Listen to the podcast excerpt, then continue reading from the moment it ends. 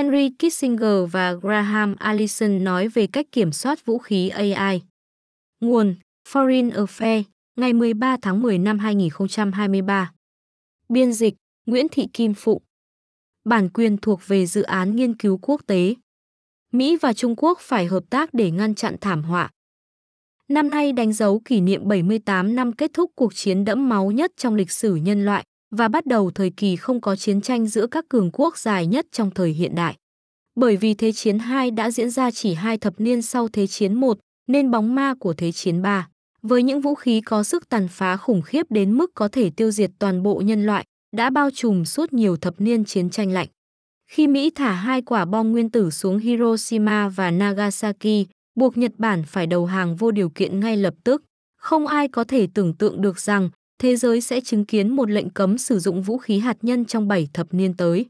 Điều thậm chí còn khó tin hơn là gần 8 thập niên sau đó, chỉ còn 9 quốc gia có vũ khí hạt nhân. Khả năng lãnh đạo mà Mỹ thể hiện trong những thập niên này để tránh xảy ra chiến tranh hạt nhân, làm chậm quá trình phổ biến vũ khí hạt nhân và xây dựng một trật tự quốc tế mang lại hòa bình cho các cường quốc trong hàng chục năm sẽ đi vào lịch sử như một trong những thành tựu quan trọng nhất của Mỹ.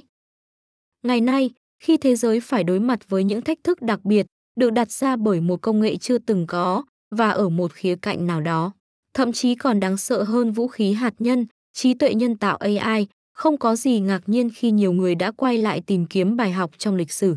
Liệu những cỗ máy với khả năng siêu phàm có đe dọa đến địa vị làm chủ vũ trụ của loài người? Liệu AI sẽ làm suy yếu sự độc quyền của các quốc gia về phương tiện bạo lực hàng loạt? Liệu AI có cho phép các cá nhân hoặc nhóm nhỏ tạo ra loại virus có khả năng hủy diệt trên quy mô mà trước đây chỉ có các cường quốc mới làm được? Và liệu AI có thể phá hoại các biện pháp răn đe hạt nhân vốn là trụ cột của trật tự thế giới ngày nay? Hiện tại, không ai có thể tự tin trả lời những câu hỏi này. Nhưng khi tìm hiểu những vấn đề này trong hai năm vừa qua, với một nhóm các nhà lãnh đạo công nghệ đi đầu trong cuộc cách mạng AI, chúng tôi đã đi đến kết luận rằng khả năng sự tiến bộ không giới hạn của AI gây ra hậu quả thảm khốc cho Mỹ và thế giới là rất lớn, lớn đến mức các nhà lãnh đạo của các chính phủ phải hành động ngay bây giờ.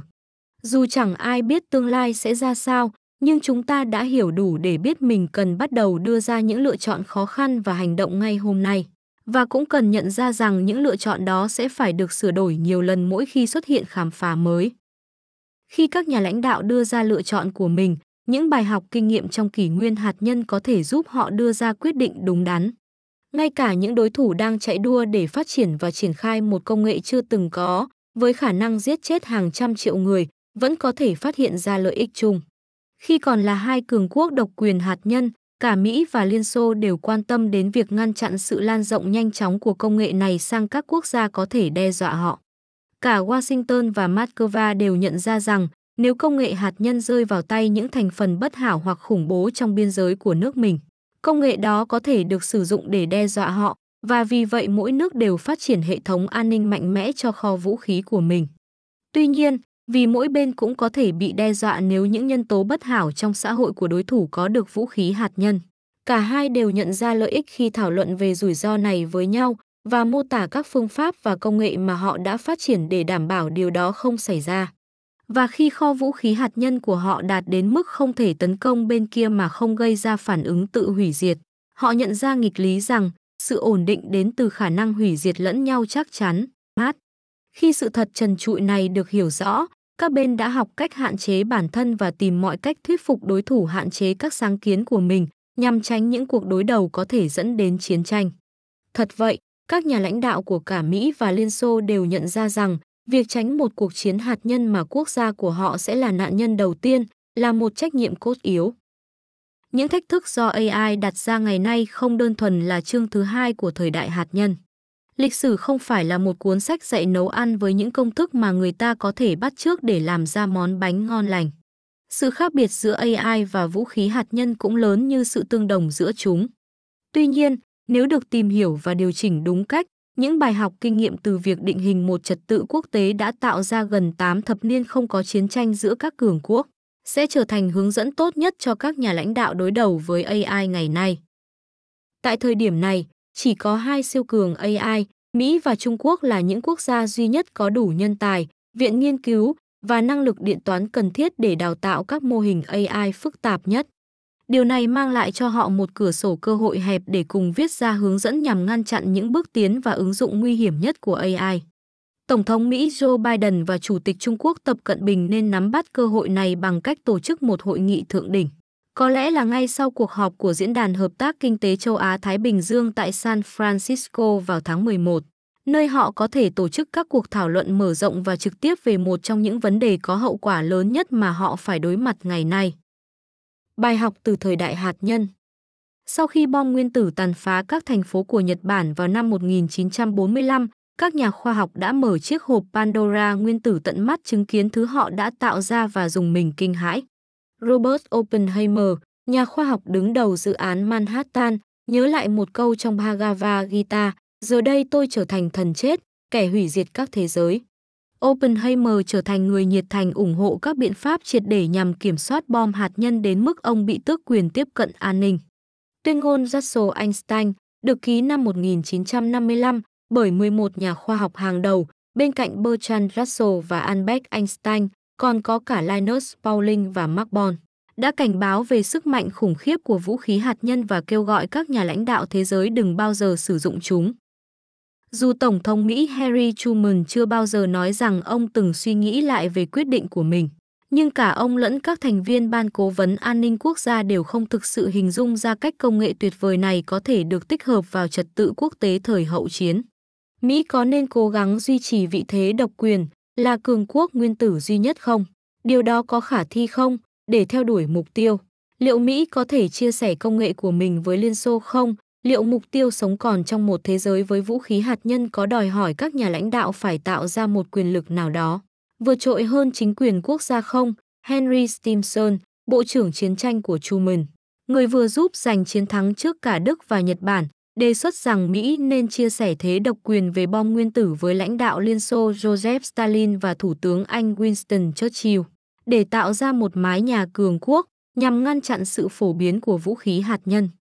Truman đã thành lập một ủy ban do Thứ trưởng Ngoại giao Mỹ Dean Acheson làm chủ tịch để phát triển một chiến lược như đề xuất của Stimson. Về cơ bản, Acheson đồng ý với Stimson cách duy nhất để ngăn chặn một cuộc chạy đua vũ trang hạt nhân kết thúc bằng chiến tranh thảm khốc là thành lập một cơ quan quốc tế duy nhất có quyền sở hữu vũ khí nguyên tử. Điều này sẽ yêu cầu Mỹ chia sẻ bí mật hạt nhân của mình với Liên Xô và các thành viên khác của Hội đồng Bảo an Liên Hiệp Quốc, chuyển vũ khí hạt nhân của mình cho một cơ quan phát triển nguyên tử mới của Liên Hiệp Quốc và cấm tất cả các quốc gia phát triển vũ khí hoặc phát triển năng lực để sản xuất vật liệu hạt nhân cấp độ vũ khí. Năm 1946, Truman cử nhà tài chính và cố vấn Tổng thống Bernard Baruch đến Liên Hiệp Quốc để đàm phán một thỏa thuận nhằm triển khai kế hoạch của Acherson. Nhưng đề xuất này đã bị Andrei Gromyko, đại diện Liên Xô tại Liên Hiệp Quốc, bác bỏ một cách dứt khoát. Ba năm sau, khi Liên Xô thành công với nỗ lực chế tạo bom của riêng mình, Mỹ và Liên Xô đã bước vào thời kỳ mà mọi người bắt đầu gọi là chiến tranh lạnh, một cuộc cạnh tranh hoàn toàn không có bom và đạn. Đặc điểm trung tâm của cuộc cạnh tranh này là động lực nhằm đạt được ưu thế hạt nhân.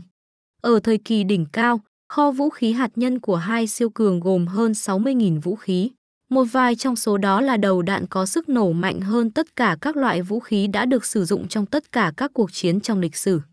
Các chuyên gia bắt đầu tranh luận liệu một cuộc chiến hạt nhân tổng lực có đồng nghĩa với hồi kết cho mọi linh hồn sống trên trái đất hay không.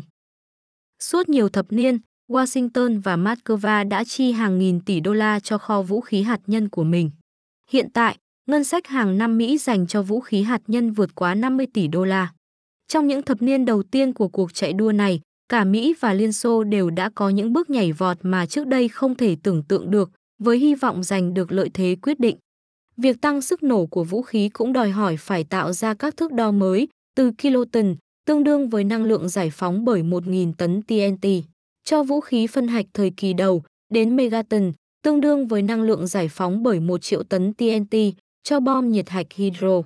Hai bên đã phát minh ra tên lửa xuyên lục địa có khả năng mang đầu đạn tới các mục tiêu ở phía bên kia hành tinh chỉ trong vòng 30 phút. Các vệ tinh bay vòng quanh địa cầu ở độ cao hàng trăm km, với camera có thể xác định tọa độ của mục tiêu với sai lệch chỉ vài cm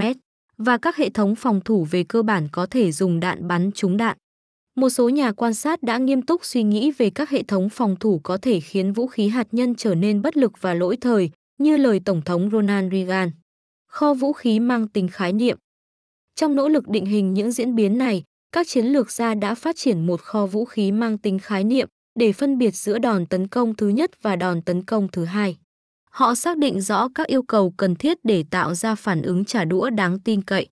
Và họ đã phát triển bộ ba hạt nhân, gồm tàu ngầm, máy bay ném bom và tên lửa tấn công đất liền, để đảm bảo rằng nếu kẻ thù phát hiện ra một lỗ hổng thì các thành phần khác của kho vũ khí vẫn sẵn sàng cho một phản ứng tàn khốc.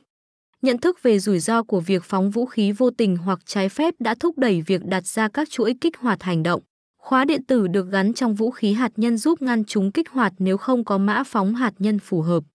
Các biện pháp dự phòng được thiết kế để bảo vệ chống lại những đột phá công nghệ có thể gây nguy hiểm cho các hệ thống chỉ huy và kiểm soát. Từ đó thúc đẩy việc phát minh ra mạng máy tính mà sau này đã phát triển thành Internet. Như câu nói nổi tiếng của chiến lược gia Herman Kahn, người ta đã nghĩ về những điều không thể nghĩ được. Cốt lõi của chiến lược hạt nhân là khái niệm răn đe, ngăn chặn đối thủ tấn công bằng cách áp một cái giá đắt gấp nhiều lần so với bất kỳ lợi ích nào có thể tưởng tượng được. Để răn đe thành công, không chỉ đòi hỏi năng lực mà còn cả mức độ tin cậy. Những nạn nhân tiềm năng không chỉ cần phương tiện để đáp trả một cách dứt khoát, mà còn cần ý chí để làm vậy. Các nhà chiến lược đã cải tiến ý tưởng cơ bản này bằng các khái niệm như răn đe mở rộng, tìm cách sử dụng một cơ chế chính trị, cam kết bảo vệ thông qua liên minh để thuyết phục các quốc gia chủ chốt không xây dựng kho vũ khí của riêng mình. Đến năm 1962, khi Tổng thống Mỹ John Kennedy đối đầu lãnh đạo Liên Xô Nikita Khrushchev trong cuộc khủng hoảng tên lửa mang đầu đạn hạt nhân mà Liên Xô đã đặt ở Cuba. Cộng đồng tình báo Mỹ ước tính rằng, ngay cả khi Kennedy tiến hành cuộc tấn công đầu tiên thành công, phản ứng trả đũa của Liên Xô bằng các nguồn lực sẵn có của họ vẫn có thể giết chết 62 triệu người Mỹ. Đến năm 1969, khi Richard Nixon trở thành tổng thống, người Mỹ đã phải suy nghĩ lại cách tiếp cận của mình. Một người trong chúng tôi, Kissinger, sau này đã mô tả thách thức, các chiến lược phòng thủ được hình thành trong thời kỳ chúng ta chiếm ưu thế, phải được xem xét lại dưới ánh sáng khắc nghiệt của thực tế mới. Không có luận điệu hiếu chiến nào có thể che giấu sự thật rằng các kho dự trữ hạt nhân hiện có đủ sức hủy diệt loài người, không thể có nhiệm vụ nào cao hơn việc ngăn chặn thảm họa chiến tranh hạt nhân. Để minh họa cho tình hình đó, các chiến lược gia đã tạo ra từ viết tắt mát, nghĩa là điên rồ, đầy mỉa mai, mà bản chất của nó đã được tóm tắt bằng câu nói mà Reagan thường lặp đi lặp lại, không thể chiến thắng trong một cuộc chiến hạt nhân, do đó đừng bao giờ chiến đấu. Xét trên thực tế, mát có nghĩa là đảm bảo cả hai đều dễ tổn thương như nhau. Cả Mỹ và Liên Xô đều tìm cách thoát khỏi tình trạng này, nhưng cuối cùng nhận ra rằng họ không thể làm vậy và về cơ bản cần phải tái định nghĩa mối quan hệ của mình. Năm 1955, Churchill đã chỉ ra điều chớ trêu tột cùng, rằng sự an toàn sẽ là đứa con cứng đầu của nỗi kinh hoàng và sự sống sót sẽ là người anh em sinh đôi của sự hủy diệt. Theo những cách không phủ nhận những khác biệt về giá trị hay làm tổn hại đến lợi ích sống còn của quốc gia các đối thủ phải phát triển các chiến lược để đánh bại bên còn lại bằng mọi cách có thể, ngoại trừ chiến tranh tổng lực. Một trụ cột của những chiến lược kiểu này là loạt các ràng buộc cả ngầm định lẫn công khai mà ngày nay được gọi là kiểm soát vũ khí. Ngay từ trước thời mát, mỗi khi các siêu cường cố gắng để đạt được ưu thế, họ lại khám phá ra những lĩnh vực có lợi ích chung. Để giảm nguy cơ mắc sai lầm, Mỹ và Liên Xô đã đồng ý trong các cuộc thảo luận không chính thức rằng họ sẽ không can thiệp vào việc giám sát lãnh thổ của nhau. Để bảo vệ công dân của họ khỏi bụi phóng xạ, họ đã cấm thử nghiệm vũ khí hạt nhân trong khí quyển. Để tránh khủng hoảng bất ổn, khi một bên cảm thấy cần phải tấn công trước vì tin rằng bên kia sắp làm vậy, họ đã đồng ý hạn chế hệ thống phòng thủ tên lửa trong Hiệp ước chống tên lửa đạn đạo năm 1972. Tiếp đến, trong Hiệp ước lực lượng hạt nhân tầm trung được ký năm 1987, Reagan và nhà lãnh đạo Liên Xô Mikhail Gorbachev đã đồng ý loại bỏ lực lượng hạt nhân tầm trung. Các cuộc đàm phán hạn chế vũ khí chiến lược dẫn đến các hiệp ước được ký năm 1972 và 1979 đã hạn chế gia tăng số lượng bệ phóng tên lửa. Và sau đó, hiệp ước cắt giảm vũ khí chiến lược START ký năm 1991 và START mới ký năm 2010 đã giảm số lượng các bệ phóng này. Hệ quả lớn nhất có lẽ là việc Mỹ và Liên Xô kết luận rằng việc phổ biến vũ khí hạt nhân sang các quốc gia khác sẽ đe dọa cả hai và cuối cùng có thể gây ra tình trạng hỗn loạn hạt nhân.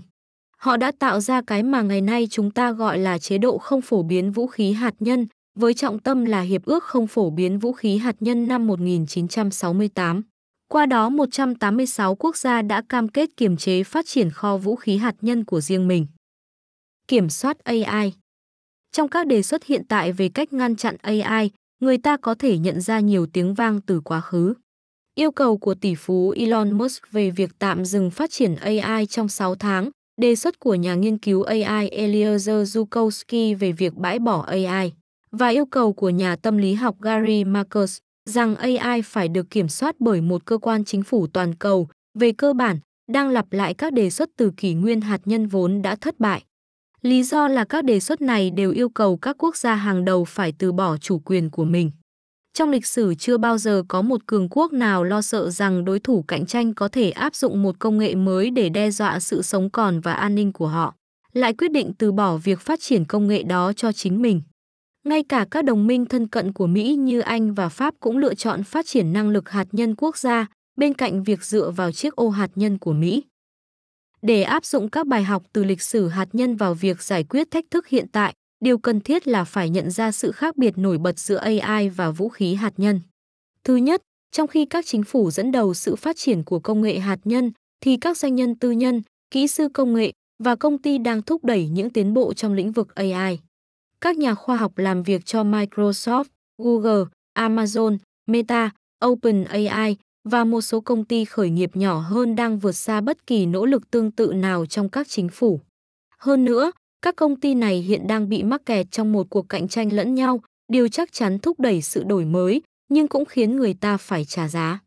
Và khi các chủ thể tư nhân này đánh đổi giữa rủi ro và lợi ích, lợi ích quốc gia chắc chắn sẽ không là ưu tiên hàng đầu. Thứ hai, AI hoạt động trên nền tảng kỹ thuật số. Vũ khí hạt nhân rất khó sản xuất, đòi hỏi cơ sở hạ tầng phức tạp để thực hiện mọi việc, từ làm giàu uranium đến thiết kế vũ khí hạt nhân. Các sản phẩm tạo ra là vật thể vật chất và do đó có thể đong đếm được. Nếu có thể xác định được những gì đối thủ đang làm thì những hạn chế sẽ xuất hiện. Nhưng AI đại diện cho một thách thức khác biệt rõ rệt. Những bước tiến lớn của AI xảy ra trong tâm trí con người. Khả năng ứng dụng của nó đang được phát triển trong các phòng thí nghiệm và việc triển khai nó rất khó quan sát. Vũ khí hạt nhân là hữu hình, còn bản chất của trí tuệ nhân tạo là khái niệm vô hình. Thứ ba, AI đang phát triển và lan rộng với tốc độ khiến các cuộc đàm phán kéo dài trở thành vô nghĩa. Kiểm soát vũ khí đã phát triển qua nhiều thập niên. Nhưng những hạn chế đối với AI cần phải được triển khai trước khi AI được tích hợp vào cấu trúc an ninh của mỗi xã hội. Nghĩa là trước khi máy móc bắt đầu đặt ra các mục tiêu riêng của chúng, điều mà một số chuyên gia hiện nay cho rằng có khả năng xảy ra trong vòng 5 năm tới. Thời hạn này trước tiên đòi hỏi phải có các cuộc thảo luận và phân tích ở cấp quốc gia, sau đó là quốc tế, cũng như động lực mới trong quan hệ giữa chính phủ và khu vực tư nhân. May mắn thay, các công ty lớn phát triển AI tạo sinh và đưa Mỹ trở thành siêu cường AI hàng đầu đã nhận ra rằng họ có trách nhiệm không chỉ với các cổ đông, mà còn với đất nước và nhân loại nói chung. Nhiều công ty đã phát triển các hướng dẫn riêng để đánh giá rủi ro trước khi triển khai, giảm sai lệch trong dữ liệu đào tạo và hạn chế việc sử dụng mô hình của họ cho các mục đích nguy hiểm. Những công ty khác đang tìm cách hạn chế việc đào tạo và áp đặt các yêu cầu hiểu khách hàng của bạn đối với các nhà cung cấp điện toán đám mây. Một bước đi đúng hướng quan trọng là sáng kiến mà chính quyền Biden công bố vào tháng 7. Mời lãnh đạo của 7 công ty AI lớn đến Nhà Trắng để ra cam kết chung nhằm thiết lập các hướng dẫn nhằm đảm bảo an toàn, an ninh và tin cậy. Như Kissinger đã chỉ ra trong cuốn Thời đại AI, điều cấp bách là phải tạo ra một nghiên cứu có hệ thống về những tác động lâu dài của các phát minh và ứng dụng phi thường của AI. Dù nước Mỹ đang bị chia rẽ nhiều nhất kể từ thời nội chiến, mức độ rủi ro do những bước tiến không được kiểm soát của AI gây ra, đòi hỏi các lãnh đạo trong cả chính phủ và doanh nghiệp phải hành động ngay lập tức. Các công ty sở hữu khả năng điện toán lớn, chuyên đào tạo các mô hình AI mới và các công ty hoặc nhóm nghiên cứu chuyên phát triển các mô hình mới nên thành lập một nhóm để phân tích các tác động về con người và địa chính trị trong các hoạt động AI thương mại của mình. Thách thức này mang tính lưỡng đảng và đòi hỏi một phản ứng thống nhất. Trên tinh thần đó, Tổng thống và Quốc hội nên thành lập một ủy ban quốc gia bao gồm các cựu lãnh đạo phi đảng phái xuất sắc trong khu vực tư nhân, quốc hội, quân đội và cộng đồng tình báo. Ủy ban nên đề xuất các biện pháp bảo vệ bắt buộc cụ thể hơn và chúng phải bao gồm các yêu cầu để liên tục đánh giá khả năng điện toán cần thiết để đào tạo các mô hình AI như GPT-4. Và trước khi các công ty phát hành một mô hình mới, cần nhấn mạnh việc kiểm tra nó để tìm những rủi ro cực độ. Dù nhiệm vụ phát triển các quy tắc sẽ rất khó khăn, nhưng ủy ban này đã có một tiền lệ là Ủy ban An ninh Quốc gia về trí tuệ nhân tạo. Các khuyến nghị của nó được đưa ra vào năm 2021 đã cung cấp động lực và định hướng cho các sáng kiến mà quân đội Mỹ và các cơ quan tình báo Mỹ đang thực hiện trong cuộc cạnh tranh AI với Trung Quốc. Hai siêu cường AI Ngay cả ở giai đoạn đầu này, trong khi Mỹ vẫn đang tạo ra khuôn khổ riêng để quản lý AI trong nước, thì cũng không còn quá sớm để bắt đầu các cuộc đối thoại nghiêm túc với siêu cường AI còn lại của thế giới. Các công ty lớn của Trung Quốc trong lĩnh vực công nghệ, Baidu, công cụ tìm kiếm hàng đầu của nước này, ByteDance, người tạo ra TikTok, Tencent, chủ quản của WeChat và Alibaba, dẫn đầu về thương mại điện tử, đang xây dựng một bộ máy tương tự như ChatGPT cho ngôn ngữ Trung Quốc, dù hệ thống chính trị nước này đã gây ra những khó khăn đặc biệt cho AI. Dù Trung Quốc vẫn còn tụt hậu về công nghệ sản xuất chất bán dẫn tiên tiến, nhưng nước này đang sở hữu những yếu tố cần thiết để dẫn đầu trong tương lai gần. Do đó, Biden và Tập sẽ phải sớm gặp nhau để thảo luận riêng về việc kiểm soát vũ khí AI. Cuộc họp Diễn đàn Hợp tác Kinh tế Châu Á-Thái Bình Dương vào tháng 11 tại San Francisco mang đến cơ hội đó. Mỗi nhà lãnh đạo nên trình bày cách mà cá nhân họ đánh giá những rủi ro do AI gây ra và quốc gia của họ đang làm gì để ngăn chặn các ứng dụng gây ra rủi ro thảm khốc, cũng như để đảm bảo rằng các công ty trong nước không xuất khẩu rủi ro đó ra bên ngoài. Để chuẩn bị cho vòng thảo luận tiếp theo, họ nên thành lập một nhóm cố vấn bao gồm các nhà khoa học AI của Mỹ và Trung Quốc, cũng như những người đã từng phân tích ý nghĩa những bước phát triển của AI. Cách tiếp cận này sẽ mô phỏng theo chính sách ngoại giao kênh 2 hiện có trong các lĩnh vực khác. Trong đó các nhóm bao gồm các cá nhân được lựa chọn dựa trên khả năng phán đoán và sự công bằng, dù không được chính phủ của họ chính thức xác nhận. Từ các cuộc thảo luận với các nhà khoa học chủ chốt ở cả hai chính phủ, chúng tôi tin rằng nó sẽ là một cuộc thảo luận mang lại hiệu quả cao. Các cuộc thảo luận và hành động của Mỹ và Trung Quốc trong khuôn khổ này sẽ chỉ là một phần của cuộc đối thoại toàn cầu đang nổi lên về AI, bao gồm hội nghị thượng đỉnh về an toàn AI mà Vương quốc Anh tổ chức vào tháng 11 và cuộc đối thoại đang diễn ra tại Liên Hiệp Quốc. Vì mọi quốc gia sẽ tìm cách sử dụng AI để nâng cao cuộc sống của người dân, đồng thời đảm bảo sự an toàn cho xã hội của họ, nên về lâu dài, sẽ cần phải có một trật tự AI toàn cầu. Công việc này nên bắt đầu bằng những nỗ lực quốc gia nhằm ngăn chặn những hậu quả nguy hiểm nhất và thảm khốc nhất của AI. Những sáng kiến này cần được bổ sung bằng các cuộc đối thoại giữa các nhà khoa học từ nhiều quốc gia khác nhau, cùng tham gia phát triển các mô hình AI lớn và các thành viên của Ủy ban quốc gia như Ủy ban được đề xuất trên đây. Các cuộc đàm phán chính thức của chính phủ, trước tiên là giữa các quốc gia có chương trình AI tiên tiến nên tìm cách thiết lập một khuôn khổ quốc tế cùng với một cơ quan quốc tế có thể so sánh với cơ quan năng lượng nguyên tử quốc tế. Nếu Biden, Tập và các nhà lãnh đạo thế giới khác hành động ngay bây giờ để đối mặt với những thách thức do AI đặt ra, một cách thẳng thắn như những người tiền nhiệm của họ đã làm trong việc giải quyết các mối đe dọa hạt nhân trong những thập niên trước, liệu họ có thành công không? Nếu nhìn vào bức tranh lịch sử rộng lớn hơn và sự phân cực ngày càng gia tăng hiện nay, thật khó để lạc quan. Dù vậy, việc chúng ta kỷ niệm 78 năm hòa bình giữa các cường quốc hạt nhân sẽ truyền cảm hứng để mọi người đối đầu những thách thức mang tính cách mạng, không thể tránh khỏi trong tương lai AI của chúng ta.